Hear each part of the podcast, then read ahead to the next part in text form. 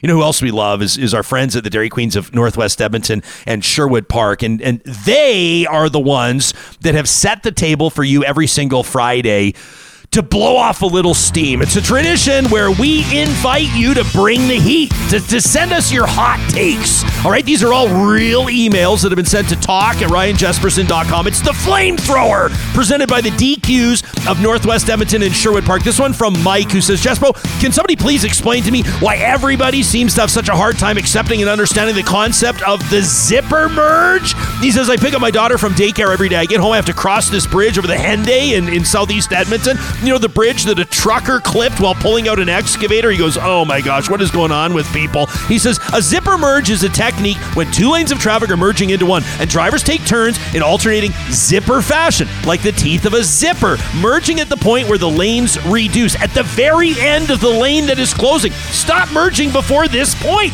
It helps maintain a smoother flow of traffic, reduces congestion, and utilizes all available road space. It's such an easy concept, yet on multiple times, multiple occasions, drivers attempt to block me from proceeding to the end of the lane. I've had vehicles speed up so I can't get in. It's asinine. You're literally causing potential accidents solely because you think I'm cutting in line. This isn't a movie theater. This isn't a coffee shop. I'm not ignoring the long line of people waiting to get their lattes and Frappa Kappa bullshit. I'm simply following the rule. Frappa Kappa bullshit. What a great name for a band. He says, anyway, I'm following the rules of the road and nobody else seems to know what's going on. Where's the city on this? Where's the marketing campaign? He says, a quick plug for the Stuff You Should Know podcast. They just did a zipper merge episode a couple of weeks ago. Every Albertan should take a look. That from Mike.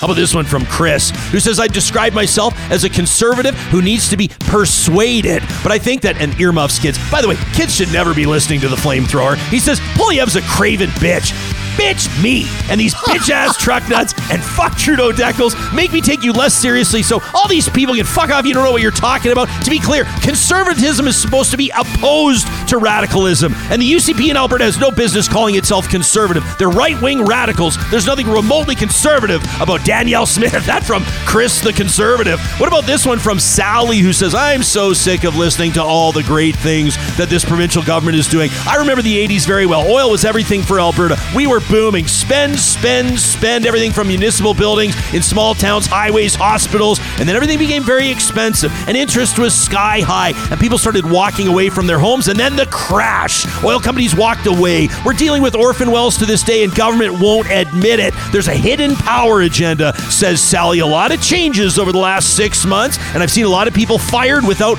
due thought and consideration. We need healthy people, mentally and physically. We need affordable food and shelter to give young people hope.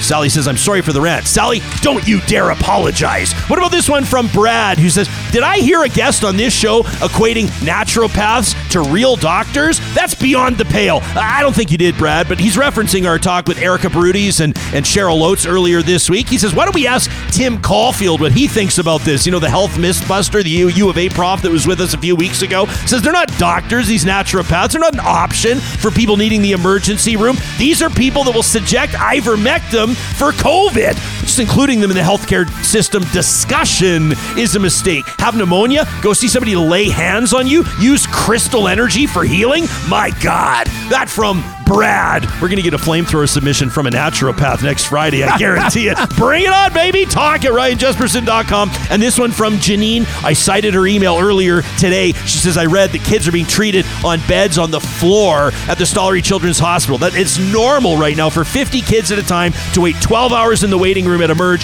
to be treated. And the premier on a radio show saying that Alberta's surplus will not fund healthcare but go toward restoring the Heritage Savings Trust Fund. That made me snap. And that's why why I'm emailing you, Jespo, says Janine. What about the basics first? I don't give a crap about the Heritage Savings Fund if it's on the backs of our kids. I've heard this phrase if you don't vote, you don't get to complain. I voted for the NDP, and for four years I emailed and called the UCP to complain, and now I'm complaining to UCP voters, including in the Real Talk audience. This is the fruit of your vote, says Janine. What did you think about I'm okay with healthcare collapsing on the backs of six sick kids to fund the savings fund? What?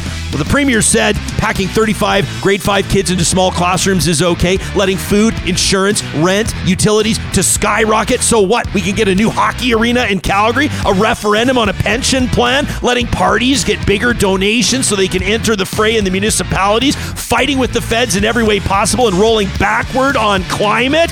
So, to UCP voters, I ask you this, says Janine, did you really vote for this? Because if not, the Premier said she'd listen to you, and if you really believe her, you should tell her uh, what you think about the job she's doing. Or there's the simple fact that she's making sick kids wait. Janine signs off, losing hope. Well, let's not go there. The conversations will continue, the advocacy will continue, and you'll hear all of it right here on your home for real talk. This is the Flamethrower presented by the DQs of Northwest Edmonton and Sherwood Park. That's Palisades, Namao, Newcastle, Westmount, and Baseline Road.